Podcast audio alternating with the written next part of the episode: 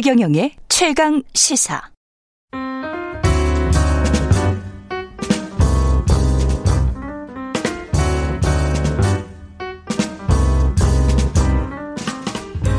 네, 더 나은 미래를 위해 오늘의 정책을 고민합니다. 김기식의 정책 이야기 식센스 김기식 더 미래연구소 소장 나와 계십니다. 안녕하십니까? 예, 안녕하세요. 예. 뭐 중수청 논란 또 오늘 이야기해야 될 것 같은데요. 예, 윤석열 총장이 검수 완박은 부패를 밤치게 판치게 하는 부패 완판. 제가 오늘 방송에서 이 말을 세 번째 하는 것 같아요. 그냥 뭐 정 전 언론에 지금 네, 거의 네, 도배되다시피 했으니까 예 어떻게 오십니까? 뭐 윤석열 총장이 작정을 한 것 같아 작정을 보입니다. 했죠. 예, 예. 왜냐하면 뭐 이게 형식적으로 보면 이 3일절 연휴 기간 동안에 음. 이틀에 걸쳐서 연이어 언론에 인터뷰를 하고 음. 어 뭐 물어와서가 아니라 본인이 인터뷰를 하고 그렇죠. 그 다음에 3일째 지금 이제 어 대구지검 응, 고검 내려가면서 예. 거기서 또 그 그날 어, 저 기자 질문에 답하는 걸 보면 거의 준비해 온 멘트를 맞아요. 하는 모습으로 보이는 걸로 봐서는 음. 이제 거의 이 작정을 한 것 같다. 작정을 이런 했다는 거는 정치를 할 작정. 뭐 이제 이 이번 이제 중수청 음, 법안 서- 추, 추진 이걸 음. 명분으로 해서 직을 던지겠다 음. 이런 이런 의사를 분명히 보이고 있는 것 같아 보입니다. 윤 총장 입장에서는 그럴 수밖에 없는 거죠. 이럴 수밖에 없는 거죠. 글쎄요, 저는 그 매우 예, 내용적으로 말하고 있는 바의 내용은 뭐 여러 가지로 검토할 음. 수 있겠습니다만 방식은 공직자로서 음. 검찰총장으로서 매우 부적절하다고 봅니다. 왜냐하면 이미 사실 어제 대구지검이나 고검에서 발언한 건 특히가 그런데 왜냐하면 이미 오전에 그 공개적으로 여당 지도부의 구성원이었던 김종 구성원인 김종민 최고위원이 이 충분히 의견을 수렴해서 음. 어이 완급을 조절하겠다. 해보자. 어, 급하게 아. 하지 않겠다라고 하는 말을 오전에 공개적으로 이미 했음에도 불구하고 오후에 대구 내려가서 어, 그걸 무시하고 그냥 그대로 말을 했다라고 하는 거는 음. 이걸 무슨 의견을 개진해서 뭔가 좀 협의할 생각은 협의해. 가서 뭔가 좀 조정하겠다는 게 아니라 그냥 자기 생각을 그냥 음. 던지고 날 뭘 결행하겠다 이런 뜻으로 보이니까 음. 공직자가 이게 그 의견을 낼 수 있죠. 이견 그렇죠. 당연히 나올 수 있는데 예. 그거는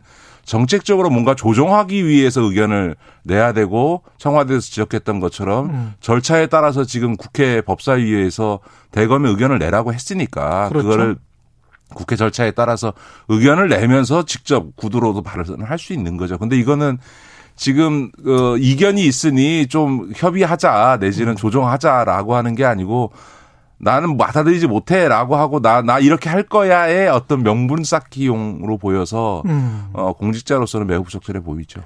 어떻게 보면 국회 입법 과정에서 국회 입법 사안이지 않습니까? 네, 네, 네. 거기에서 검사나 검찰청은 이게 이해관계자죠. 네, 네, 네, 네. 그러면 이해관계자가 마치 이제 기업에서 국회에서 기업과 관련된 규제 네. 법안을 내놨는데 야 그거는 한국을 위해서 안 돼. 절대 안 되니까 나는 내 방식대로 갈 거야. 이렇게 지금 이야기하는 거잖아요. 이해관계자. 아니 그거보다 더 심한 거죠. 왜냐하면은 이제 이게 기업도 무슨 법안 처리할 때 예. 지난번 공정사업법 할 때나 중대재해.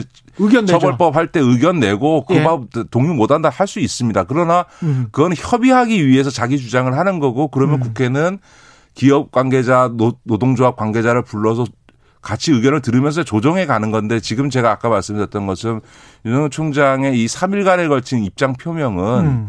뭔가 이견을 제출해서 뭔가 조정하겠다는 의사표기이라기보다는 자신의 거취와 관련된 어떤 행동을 결행하기 전에 일종의 명분을 쌓는 모습으로 보여서 음. 그런 점에서도 제가 저는 좀 안타깝고 음. 부적절하다 이렇게 보이는 거죠. 형식적인 측면에서는 그렇게 비판을 하셨는데 윤석열 총장이 제안한 뭐 여러 수사청 설치. 네, 네. 이 내용적인 측면에서는 어떻게 보십니까? 그거는 사실은 제가 참여연대 때부터 내놨던 검찰개혁 방안이 비슷하죠. 윤 총장이 얘기한 거하고 비슷합니다. 이게 제가 제가, 보면서도 어 이거 비슷한데 이랬어요. 예, 예. 제가 이미 뭐 참여연대 때부터니까 한 15년 전부터 최근에도 몇번 그 얘기했습니다만 예. 우리나라 이제 경제 지금 제일 문제가 되는 거는 음. 일반적인 형사 사건에 있어서 수사 기소를 분리하는 거에 대해서는 이제는 그 법안도 처리됐고 이제 그 자리가 잡았는데 지금은 이제 경제 범죄를 중심으로 한 이 중대 범죄를 처리하는 문제인데요. 음. 이전과 관련해서 우리 경제 범죄에 있어서는 우리 국민들도 아시다시피 금융위원회, 공정거래위원회, 국세청 이런 데들이 있잖아요. 그래서 예. 이제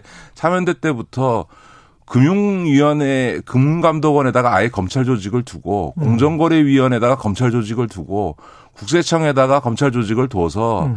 검찰을 조직적으로 분산시키는 거죠. 차라리 예, 그러면 예. 이제 권한이 하나의 검, 검, 지금 검찰의 문제는 뭐냐면 음. 모든 검사들이 다 검사 총장을 동일체. 예, 예. 총장을 정점으로 음. 검사 동일체의 원칙이 관철되는 하나의 단일체로 움직이고 있으니까 그야말로 중앙 직관화가 그렇죠. 됐죠. 제 식구 예. 감싸기도 하고 음. 완전히 뭐 자기 이익을 위해서 검찰권을 남용한다 소리를 듣는 건데 음. 검찰이 네개 다섯 개를 쪼개지게 되면 같은 검사라고 해서 같은 검사가 아니거든요. 마치 아.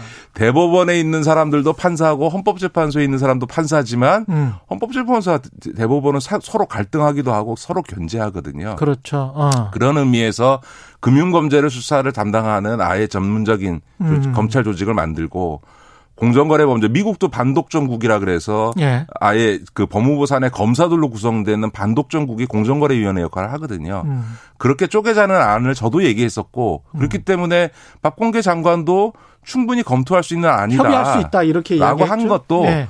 박범계 장관도 참여연대에서 2000년대부터 주장해왔던 걸 알고 있고 이게 음. 여러 가지 전문가들도 검토하고 있는 안이거든요. 음. 그런 점에서는 충분히 검토할 수 있는 겁니다. 그러니까 그런 내용적인 이야기만 했다면 아마 저도 그렇고 지금 여당 내 상당수 의원들도 그렇고 박범계 장관도 충분히 협의해서 예. 꼭 중대범죄수사청이라는 하나의 조직을 만들 게 아니라 여러 개로 쪼개고 그 다음에 검찰 권한이 이렇게 여러 개로 쪼개진다면 다른 나라의 사례처럼 음. 이저 수사 기소를 가- 아예 같이 할 수 있도록 또 해줄 수 있는 거거든요. 근데 이제 일부 시민들은 검사들을 못 믿는 시민들은 음. 네.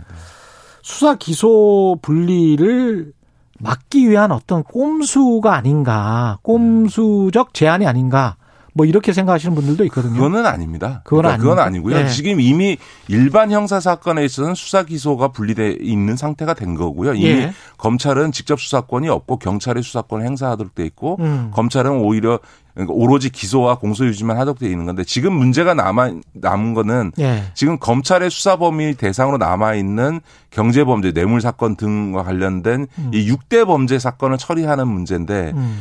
전 세계가 똑같습니다. 그러니까 일반적으로 형사 사건에서는 수사 기소를 분리하고 기- 음. 수사는 경찰이 기소는 검사가 하는 게 되게 비슷한데 예. 또 하나 전 세계적으로 비슷한 건 뭐냐면 경제 범죄와 같은 중대 범죄에 대해서는 수사 기소를 합쳐서 그 이 검찰이 직접 수사권을 행사하도록 하는 것도 되게 다 그렇습니다. 음. 그러니까 지금 그 수사 기소를 분리해야 된다는 주장이나 또그 수사 기소가 융합돼 가는 게 세계적 추세다라고 하는 윤석열 총장의 주장은 다 일맥상통한다. 아, 다 맞는 얘기입니다. 다 맞는 이야기다. 그러니까 특수부 검사 출신으로 음. 본인은 이, 이 뇌물 사건이나 경제범죄 수사만 해왔던 윤석열 총장 입장에서는 음. 무슨 소리야 수사 기소는 다 합쳐져 있고 예. 그렇게 가고 있는데라고 음. 하는 것도 일면 맞는 얘기고요. 네. 수사 기소를 분리해야 된다는 것이 일반적인 원칙이다라고 하는 주장도 맞는 얘기인 거죠. 아.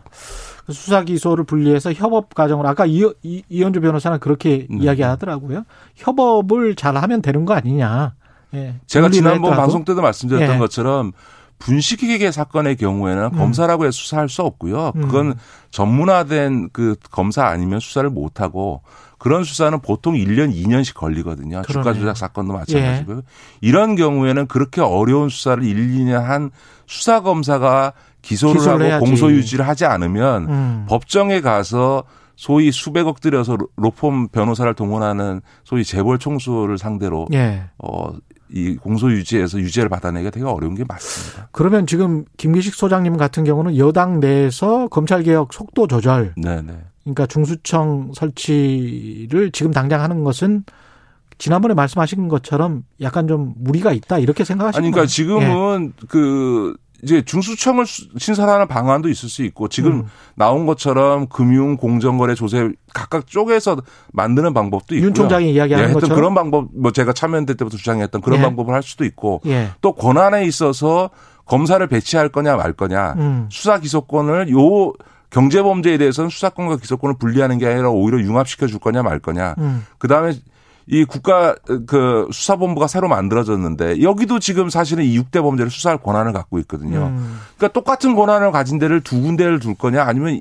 국가수사본부하고 중대범죄수사청 합칠 거냐 이런 것 등등 검토해야 될 사안이 굉장히 많으니까 좀더 유연하게 생각해야 그렇죠. 된다. 그래서 그- 이렇게 검토할 게 많은데 갑자기 무슨 3월 초에 이 법안 발의하고 6월 달에 처리한다 이런 거는 음. 말이 안 되니 시간을 예. 두고 충분히 검토하고 그러다 보면 내년이 바로 대선이니까 대선 공약으로 해서 오히려 대선 직후에 정부주직 개편하면서 하는 것이 순리에 맞다 이렇게 제가 말씀을 드리는 거고요. 예. 저는 뭐 그렇게 논의하겠다는 방향으로 사실은 그 지난 주말 그러니까 금요일 날 음. 여당 최고위원회가 논의해서 결정을 했거든요. 사실 예. 그 직후에 연휴여서 외부적으로 안 알려졌을 뿐이지. 그러나 네. 최고위원회 결정된 사안을 윤석열 총장도 전에 들었거든요. 예.